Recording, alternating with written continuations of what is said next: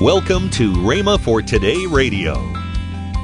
And so finally, this boy said to him, this 19 year old boy said to him, said, Doctor, why don't you let the Lord heal you? He said, What do you mean, let the Lord heal you? Well, he said, James 5.14 said, Is any sick among you? Let him call for the elders of the church and let them pray over him, anoint all in the name of the Lord, and the prayer of faith shall save the sick, and the Lord shall raise him up. And if he's committed sins, it shall be forgiven him and this great doctor of divinity, world renowned, world travel preacher, said, Is that in the Bible? Welcome to Rhema for Today. Kenneth E. Hagin continues his teaching on how to possess the land. Find out more next on Rhema for Today Radio.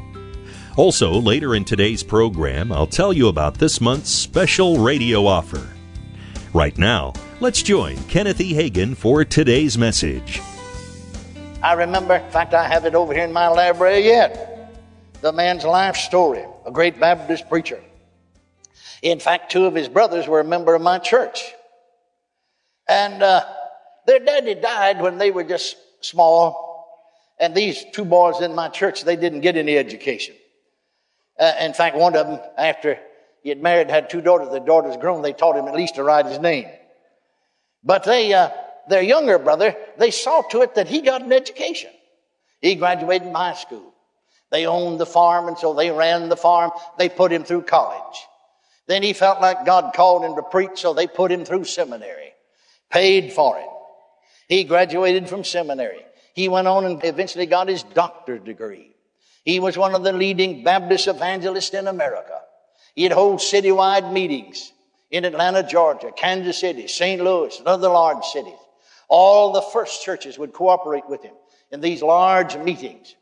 He said that uh, there in California, he lived in California, and he said he, uh, he attended a little home prayer meeting.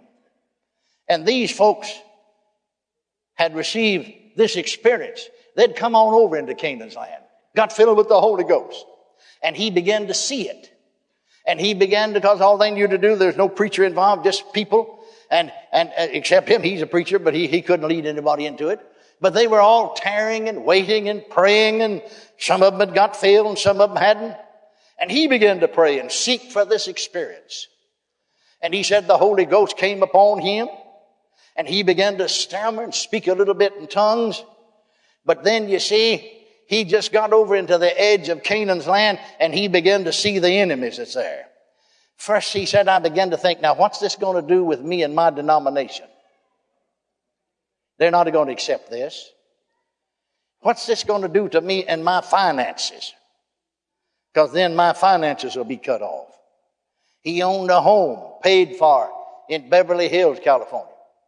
Be worth today probably two or three million dollars. Same house, maybe more.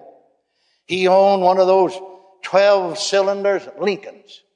He had a library that was worth over $50,000. That's way back yonder, you know, when money wasn't money like it is now. He had thousands of dollars in a saving account. He got to thinking about that. What's this going to do to my reputation? He got to thinking about that. And of course, the anointing left him. And he looked around, he said, and everybody was praying, so he got up and slipped out. Whew, boy, man, I almost got into it. I'd have been turned out. They wouldn't, they wouldn't cooperate with me on these citywide meetings. My money would have been cut off. My reputation would have been ruined to get in with these. They called them tongue talkers and holy rollers in those days. And so, uh, he said, uh, he went on, you know, preaching. And he was holding a meeting in Atlanta, Georgia, in the city auditorium. All of the first churches of the city sponsored his meeting. And right in the middle of the meeting, he got sick and couldn't carry it on. And for two years, he couldn't preach a sermon. He went to doctors all over, everywhere, and even in Europe. Finally wound up at the great Mayo Clinic in Rochester, Minnesota. They couldn't find out what's wrong with him. None of them could. Some of them said it was this. Some of them said it was something else. After two years' time, you see no other income, not preaching, sold his house, sold his automobile, sold most of his library, All of his thousands of dollars on savings are gone. It's all gone. He spent it all on medicine, on, on doctors all over the world. And he wound up in the City County Hospital in Los Angeles, California, a charity case. Doctor said he's died. One of his brothers lived there in California. He didn't have any education either. He's just a day laborer. In fact, he'd been digging some ditches. He said to his brother, loan me enough money. I don't have anything left. It's all gone.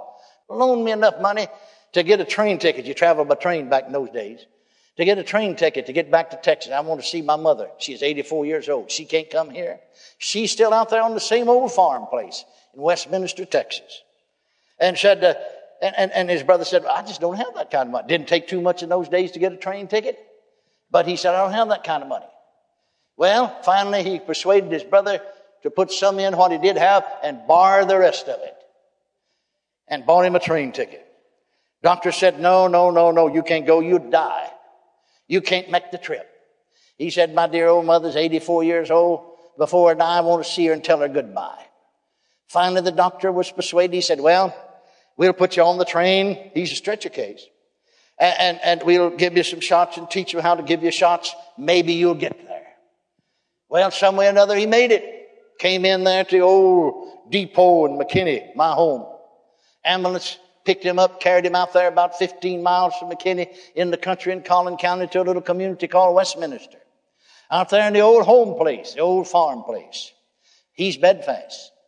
The mother, 84 years old, she can't see after him, but there was a 19 year old boy lived with her to see after her. Somebody else ran the farm, still farmed it. So this 19 year old boy became this great Baptist preacher's nursemaid. He had to turn him. He had to bathe him. Man can't eat it. He hadn't had anything to eat except a little baby food, little some raw eggs and some milk, and he couldn't keep that on his stomach. And so finally, this boy said to him, this 19 year old boy said to him, said, Doctor, why don't you let the Lord heal you? He said, What do you mean, let the Lord heal you? Well, he said, James 5.14 said, Is any sick among you? Let him call for the elders of the church and let them pray over him, anoint all in the name of the Lord, and the prayer of faith shall save the sick, and the Lord shall raise him up and if he's committed sins, it shall be forgiven him. And this great doctor of divinity, world renowned, world traveled preacher said, Is that in the Bible? Sure, he said it's in the Bible. James 5 15, 14. Well, he said, Get my, he said, I'd been there for several weeks and hadn't even read the Bible. Get my Bible out of the trunk there. So the boy got his Bible out of the trunk. And, and he said, Well, find that for me and read it to him. The boy said, I can't read. Well, I said, how do you know it's in the Bible? Well, he said, my pastor preached on it last Sunday. That was his text. Well, he said, hand it here and let me find it. And so he found James 5:14 is any sick among you, let him call for the elders of the church. See, that's that's part of Canaan's land. That's part of our blessing. Amen. And uh, and so this great Baptist preacher read that. He said, "You say your pastor preached on it?" Said, "Yeah." Then what did he do after he preached on it? Said he anointed people with oil and laid hands on him. He said, you mean he practices that? He said, yeah. Well, he said, get me out of here and get me over to the meeting. And so one of the brothers that was in my church, he brought his old T model Ford and picked him up and carried him because he's helpless like a baby. Made a bed in the back seat of that old T model touring car. Put him in that back seat. Drove up to an old brush arbor. He thought he was going to church. That's the only church they had was a brush arbor. They were hoping before wintertime to put, to get something up where they could get in out of the cold. Drove up as close as they could. And he heard the fellow preach. And then, because they told him he was there, he came out where he was, anointed with oil, and prayed. They carried him home. His brother picked him up, carried him in, and put him in the bed because he's still helpless. And they got back. They had long service, then Pentecostal. You know. And he got back home about midnight. And he said, Mama, hadn't had a bite of solid food for two years. Food that he ate, most of it couldn't keep on his stomach. He said, Mama, send this young man, whatever his name was, out to the old smokehouse and get a ham. Cut me a big slice of it, make me some good old country biscuits and gravy. I'm going to have a midnight supper. The Lord has healed me. His mama said, Now, son, because she's still Baptist, you see. Said, now son, you know what you're doing. You don't look any better. You feel any different. No, he said, I don't feel any different. But what makes you think the Lord healed you? I said, I know he did. And how do you know he did? See, there's all kind of enemies to try to keep you out of the blessings. Amen. All kind of enemies try to keep you from being healed. Amen. Don't you know all the doctors? I mean, doctors in Europe, all the best doctors in America, having spent hundreds of thousands of dollars. Back there then, when money was money. And they can't do a thing. All these things are against you. All these giants have got you whipped. You can't get into healing. But thanks be unto God, being Baptist, he had a little bit more reverence for the word than some folks. How, his mama said, Why do you think you're healed? He said, The Bible said so. You're listening to Rhema for Today with Ken and Lynette Hagin. You can find more resources that will change your life. So visit us today at rhema.org. That's R H E M A Right now, I want to tell you about this month's special offer the 5 CD series by Kenneth E. Hagin How to Possess the Land. Also in this month's offer is Ken Hagin's Slimline book, How to Make the Dream God Gave You Come True. All this for a special low price of $29.95. That's an $11 savings. Call toll free 1 888 Faith 99. Again, call toll free 1 888 Faith 99. You can also order online at rhema.org. That's R H E M A dot O R G rhema.org. Or if you prefer to write to Kenneth Hagin Ministries, our address is P.O. Box 50126, Tulsa, Oklahoma 74150.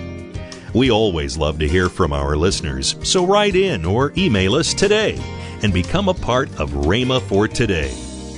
Now, let's join Ken and Lynette Hagin guess what begins this week? This week. Yes, call. My call to arms call men's to conference. Arms. It's hey, it's an awesome time. Come on down here. I mean, you can you can go online right now and register. If you want to go online, you can go to rhema.org uh-huh. slash CTA. Yes. But the, but we have walk-ins too. That's right. Some guys don't know whether they're scheduled to let them come or not. Hey, if you find out you can come, just come on down, walk in the door, and you can register. It is going to be a great, great time. Of course, I'll be speaking. Craig will be speaking. My son. Yes. Uh, Jeff Perry. Got lots. Oh, lots workshops. of workshops.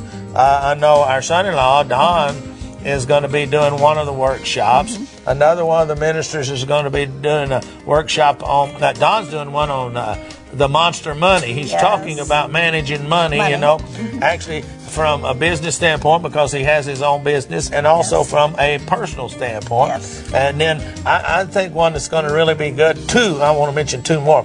Uh, uh, LUV, love, is more than a three-letter word. A three-letter word. Uh-huh. Uh, Jerry Weinzer, I believe, is doing, that, doing one. that one. And then uh, the Adventurer, Cliff Graham, is oh, doing oh, wow. the life of a, the life of adventure. that and, should be good. hey, I'm not going to tell you any more about that, but he is a, he's a professional surfer and and snowboarder and skier, mm-hmm. and he gets into places that nobody else would get into. That's right. Because of being that, and then he ministers the gospel. It's, hey, yes. you don't want to miss it. Hey, come on down here and be with us, and okay? Ladies, let me tell you, your husbands will come back changed. So make sure, you know, sometimes they are late in doing everything. They do it all at the last minute. oh, well, are you talking yes, about me? I am. You buy Christmas presents at the last minute. Well, you get a better deal then. Well, I know, but sometimes it's not there anymore. Well, I know. I, that happened to me one time. So, ladies, make sure that your husband, get, husband gets down here. Monday, Kenneth E. Hagin continues his teaching on how to possess the land. That's next week here on Rhema for Today Radio with Ken and Lynette Hagin. We're looking forward to you being with us next week. Have a great weekend.